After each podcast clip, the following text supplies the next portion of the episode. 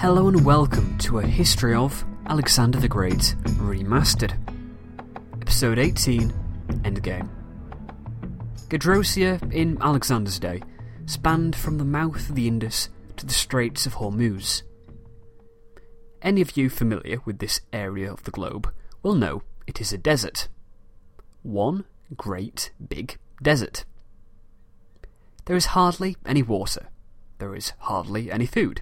It was very hot and travel had to be done at night. This was not a place you wanted to lead an army. This is why, in fact, before Alexander's day, no army had crossed the Gedrosian desert. Alexander wanted to be the first to lead an army across. Why? Because it was there. His men trudged their way through the worst of the desert, sending a party to the coast to see what could be of use to the fleet. They found little. After they found an area with some supplies, Alexander sent it officially sealed to the coast for the fleet. But the men risked incurring Alexander's wrath and ate it. Their current predicament, of greater concern to them than Alexander's anger. Alexander did pardon them, though, upon realizing how desperate they were.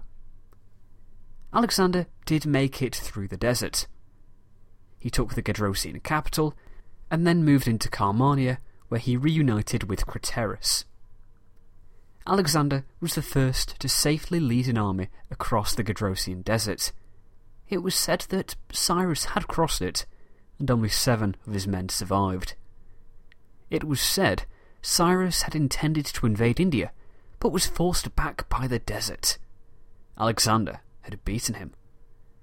But this glory hides the disaster that the journey was.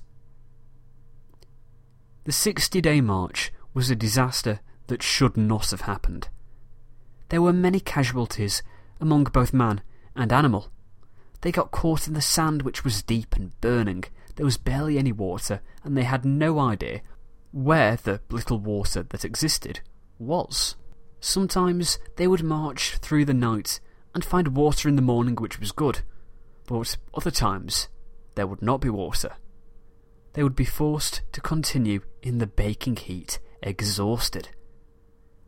The men were forced to kill the transport animals for food, something Alexander turned a blind eye to.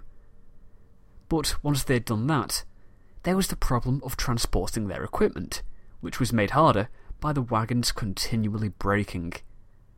The army had to keep moving. Those who could not stand the pace due to dehydration, exhaustion, or sunstroke were left behind to die. No one helped. No one could help. The army had to survive. When they found water, things were no better. Men flung themselves at it drinking as much as they could, drinking fatal levels, forcing Alexander to stop a few miles from the water to control his men. Another time they found a stream, only to be hit by a flash flood from rains upstream. The camp followers, women, children, and the royal tent were all swept away. Only the troops survived with their weapons, sometimes not even those. Alexander suffered as the men did. He too marched on foot with them, encouraging them. There is a report that he turned down water as there was only enough for him to drink, but this may not be true as I reported a similar anecdote that took place in Central Asia. I think it's quite unlikely that it happened twice. It may just have happened once, but I'm unsure on which journey. It is, though, equally possible that it is just a piece of fiction. The going was rough. Sometimes they got lost, their guides unfamiliar with travelling by the stars, and they had to find the coast at least once to give them an idea of where they were. So, what was the cost? We are unsure, but using Nearchus' statement, that Alexander had 120,000 fighting men at the start of his voyage down the Hydaspes, modern estimates are that anything from 8,000 to 70,000 troops died on this march. Having reunited with Nearchus, Alexander ordered Hephaestion to march into Persia down the coastal route with the elephants and baggage train. It was December of 325 BC and was thus cold. Better to take the slower moving troops down the warmer route, where there were more supplies. And we all know not to take elephants through mountains in the winter. Don't we, Hannibal?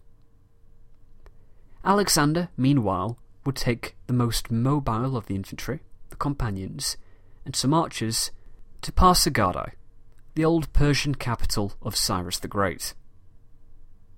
At this city was the tomb of Cyrus the Great, one of the greatest monarchs in world history.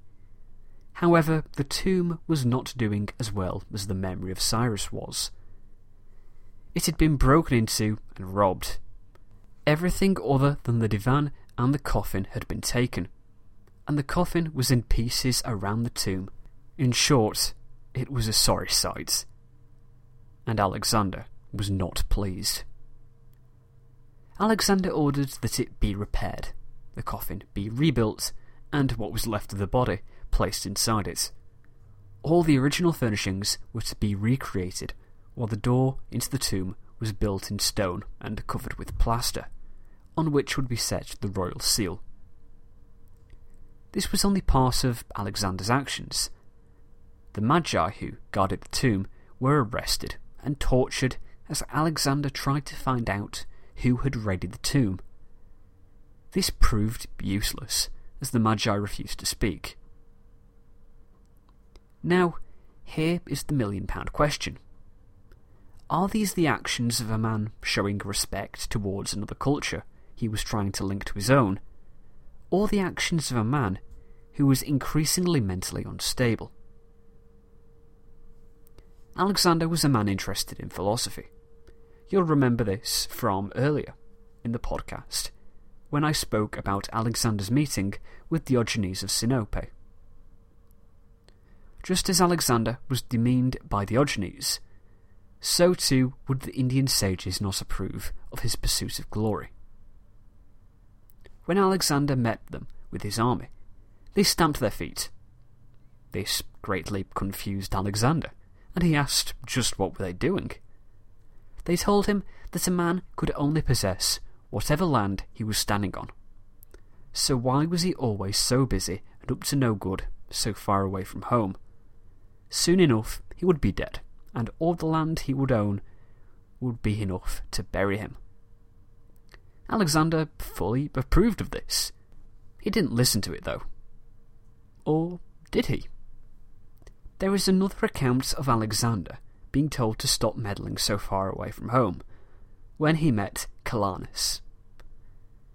Calanus threw a shrunken piece of animal hide on the ground, and walked all along the perimeter. The place where Calanus stood would be flat, but it would stick up in other places. Finally, Calanus stood in the centre of the hide, and the whole thing remained flat. The meaning was not lost on Alexander. Were he to remain on the fringes of his empire, there would be trouble in other places. So he should concentrate his authority on the centre. These anecdotes may have played a small part in sending Alexander back to the heart of his empire, Mesopotamia. But I suspect his troops' refusal to march any further may have had a little bit more to do with it. Nonetheless, Alexander was very impressed by these sages, or, as we know them, Brahmins. To such an extent that, in Taxila, he wished to take one back from India with him, Dandamis. The leader of the group declined to go himself, and forbade any of his pupils to go. He told Alexander that he had enough to live on. He had no desire for anything that Alexander could offer him. Alexander was convinced that Dandamis truly was a free man, and so would not force him. However, another man did join him, the previously mentioned Calanus. Calanus was greatly criticised for the decision, as he chose to serve another master other than God. And so Calanus joined the expedition. he travelled to Persia with Alexander, but then his health declined. He had always been a healthy man in India, but in Persia he lost all of his strength. Calanus said that he was prepared to die, as this was more preferable than changing his ways. Unable to talk him out of it, Alexander prepared a magnificent funeral pyre for Calanus. There was to be a procession to the prior, but Calanus was unable to walk, so a horse was provided. But he was unable to mount it, so he was carried in a litter. He was wreathed with garlands, and traditional Indian songs were sung. He mounted the pyre and laid himself down. He did not give any sign of shrinking from the flames. There was a salute to him once the fire was kindled. When the troops gave a battle cry, the elephants joined in. There is another tradition that Calanus refused to say goodbye to Alexander, as he would see him in Babylon shortly. You may have noticed the hints of a darker tone to the stories. This is an effective technique used by the sources to let you know that things will soon be coming to an end. It is unlikely there were so many omens pointing to Alexander's death, if any, but I'm going to leave them in, as it makes the story much better. Now, speaking of a darker tone, let's cover Alexander's reign of terror. So, what do I mean by Alexander's reign of terror? At the beginning of the winter of 225 224 BC, there were 22 functioning satraps. By the end of the winter, only five were unaffected. Four died of unknown reasons. Five were summoned to Alexander's court, and eight were deposed. Six of these were killed. Now, let's look at the obvious question. What on earth was going on? According to Paul Cartledge, there are two explanations that Alexander did have a reign of terror, or that this was reform.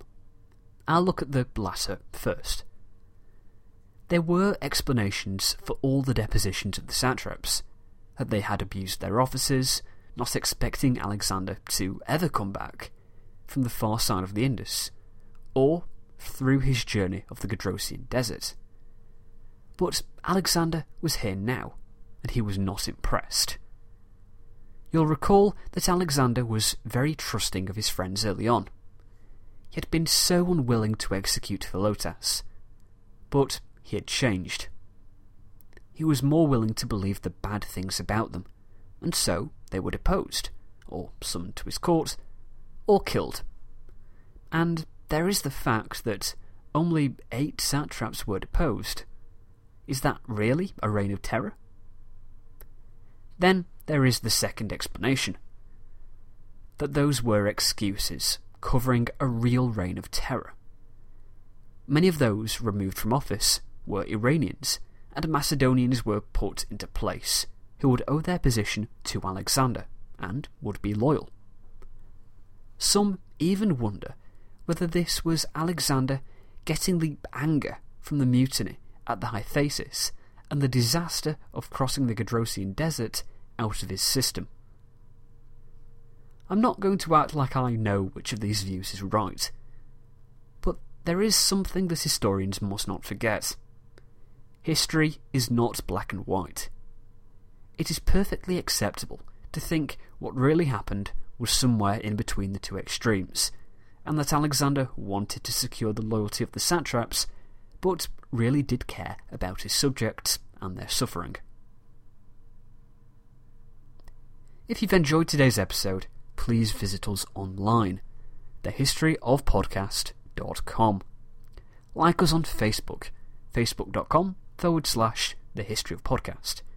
Follow us on Twitter, twitter.com forward slash the history of pod. Subscribe on YouTube, youtube.com forward slash the history of podcast. And feel free to send me an email, thehistoryofpodcast at gmail.com.